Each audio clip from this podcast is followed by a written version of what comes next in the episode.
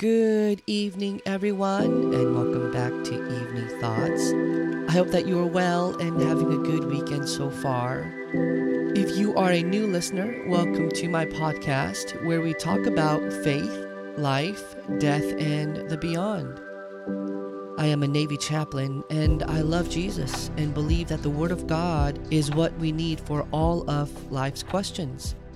And the purpose of this podcast is to encourage you, if you are a follower of Jesus, to talk about things relevant to our faith and also to invite those that don't know Jesus to get to know him and put your faith in him.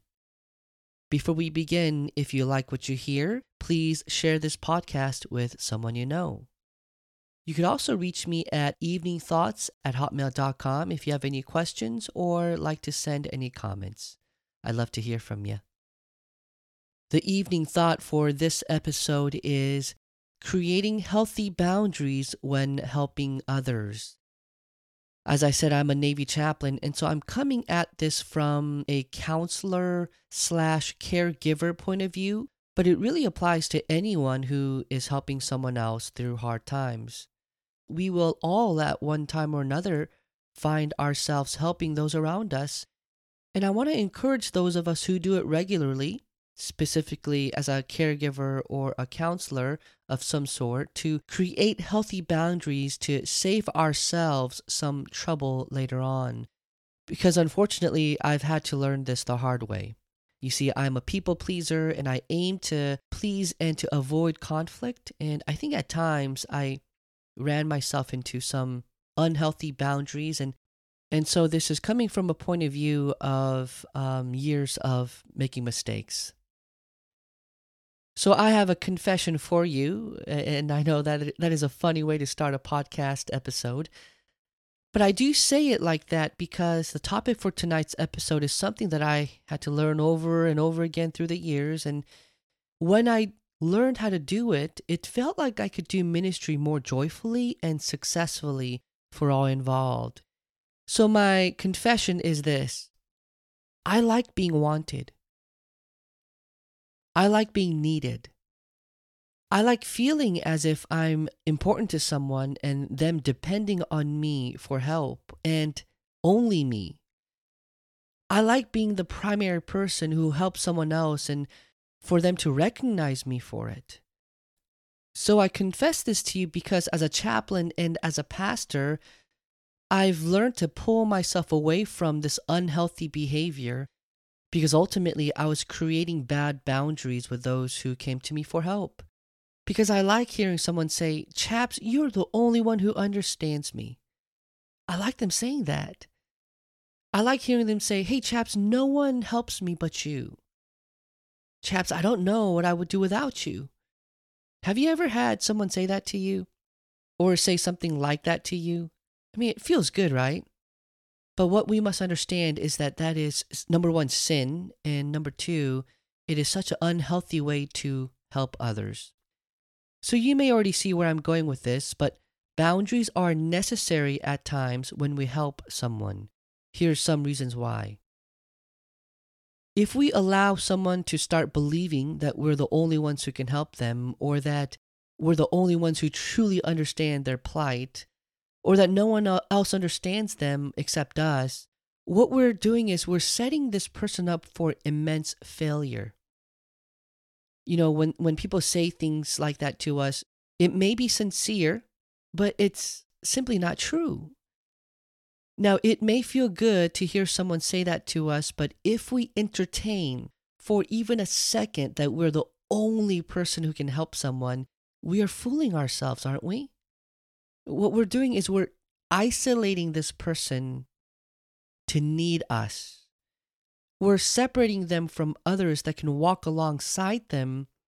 And the truth is that there is only so much that we can do. In a sense, there is definitely something unique that we can offer this person.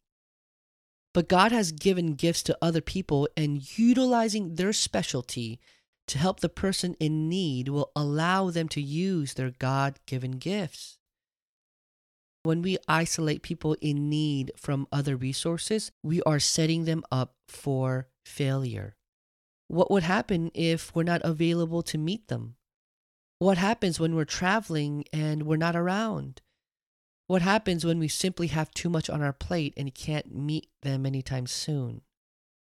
You know, I think the worst offense, though, is that we are making ourselves a functional savior because they will depend on us to help make them feel better. You see, when we do this, we are taking God's glory. We are stealing his rightful place as the only one who can help us in all areas of life. You know, when someone comes to us and they, they put us up on a pedestal and say things that bloat our ego, we must ensure that we check our hearts and confess that sin to the Lord. Remind that person that the only person that can ever truly meet all of our needs is God alone. Remind the person that there are others who can refer that person to. Compile some numbers and people that you trust to whom you can hand off this person in need to their expertise. When we do this, we are creating healthy boundaries so that we can maximize the kind of help that that person uh, needs to be successful for the rest of their lives. More importantly, though, we are reminding the person in need to go to God for the ultimate kind of help that they truly need. Because that is their deeper need, isn't it? Now, some of the people that you help may be religious and some may not be religious. And they may not want to talk about religious things. And that's okay because we don't want to impose or, or push our religion and our faith on someone but we can still remind them that inviting others to join in in helping them is a good thing for their long term care. Now, they may not want to hear that, but it is the way, it is the best way to create healthy boundaries as a caregiver. Again, I had to learn this the hard way. And, you know, when I stopped believing I was the only person who could help, it opened up the person I was trying to help to so many other healthy resources when I speak well of people who I trusted and refer them to them, it also made me feel like I was part of a chain of resources for this person to utilize. Another reason why we should create healthy boundaries is because we can set ourselves up for immense failure. So, the other flip side to this is that we can set ourselves up for failure. So, when someone tells you that you're the only person who can help them or that only you understand, uh, isn't that an enormous expectation to live up to? If you actually start believing it, then it can keep you from challenging or calling this person out in their sin. Now, don't get me wrong, not everyone who comes to us for help is in sin. Some of them genuinely are victims or they are recipients of someone else's sin.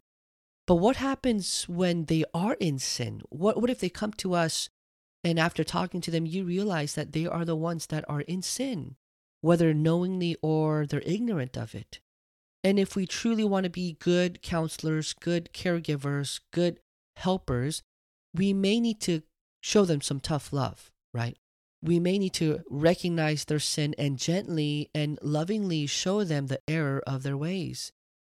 However, if we start believing that we're the only person who can help this person, or that we are the only ones who truly understand them, it can cause fear of rejection, maybe fear of uh, being human, not being able to live up to their standards for who they made you to be in their minds. So rather than helping them, what we do is to perpetuate more harm. So, what is the remedy? Well, when you begin to meet the person in need, right off the bat, remind them that you're a human being and that you will fail them at some point. Remind them that there's only so much you can say or do, but that you will do your best to help them or to recommend someone who can. Remind yourself not to for one minute believe that you're you're the only person can help this person in need. And by doing that, you will save yourself a lot of heartaches and headaches later on. Another reason that we must create good, healthy boundaries is sometimes when people say these things to you, it is to manipulate you. Not everyone who comes to you for help comes with good intentions. There are times when they have an agenda and they want to use you to get something that they want.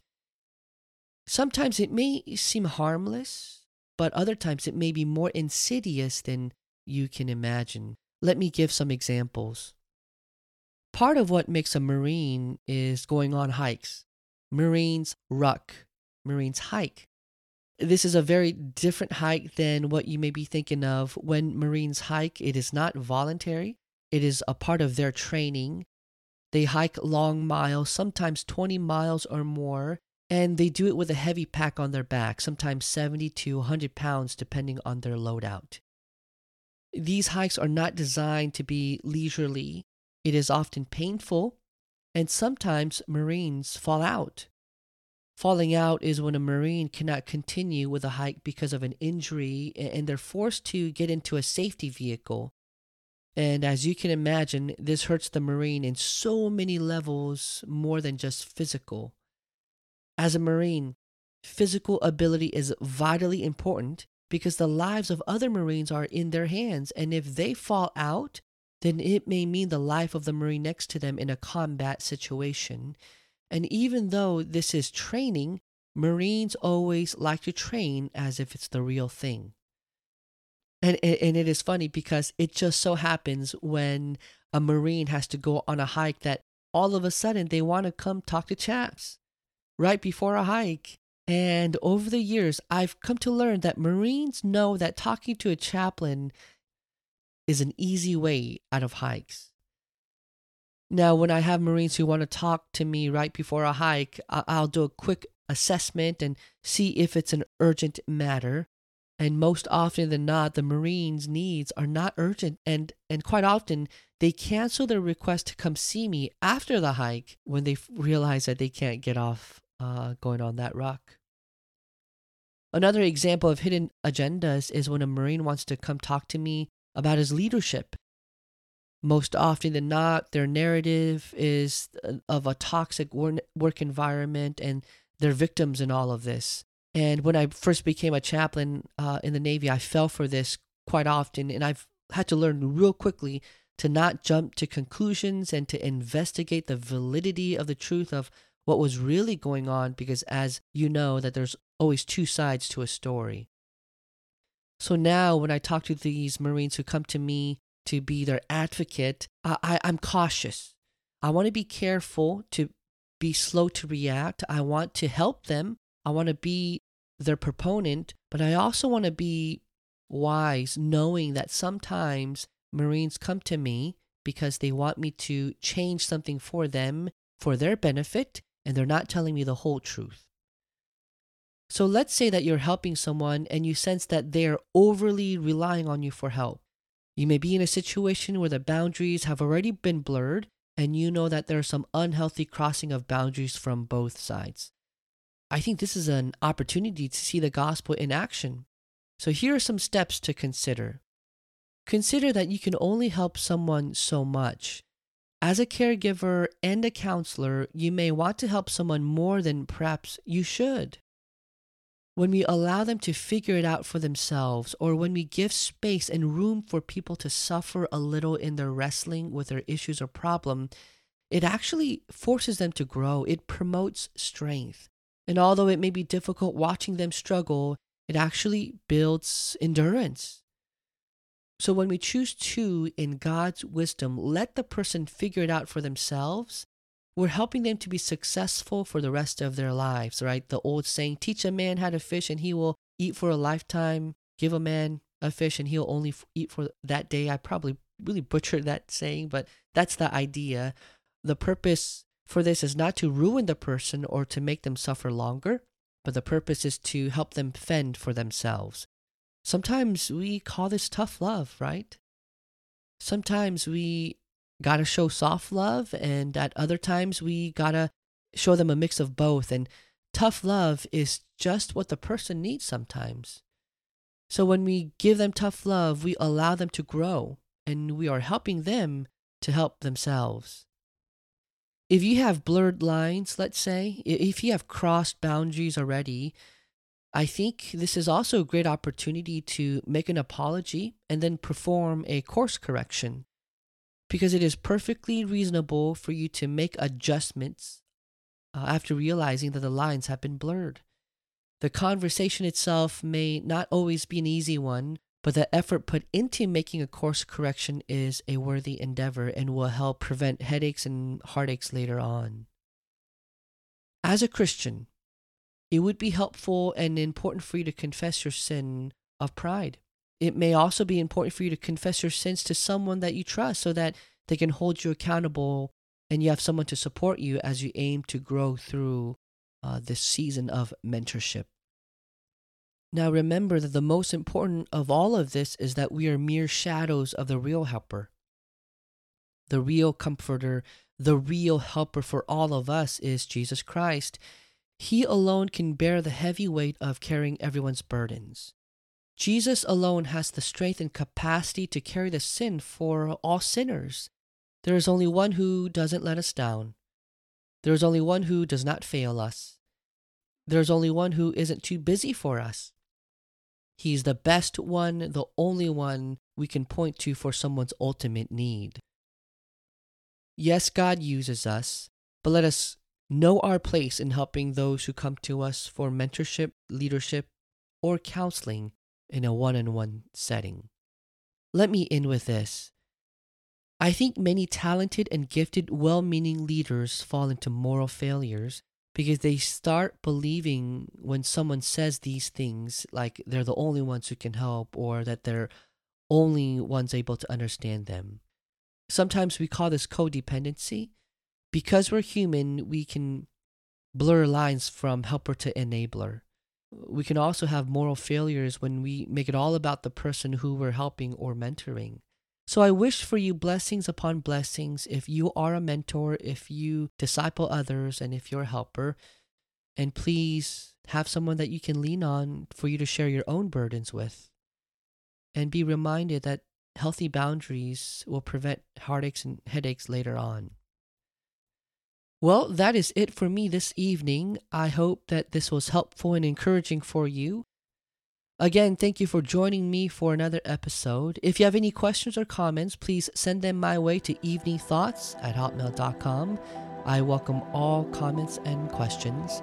And like always, peace and blessings. Good night.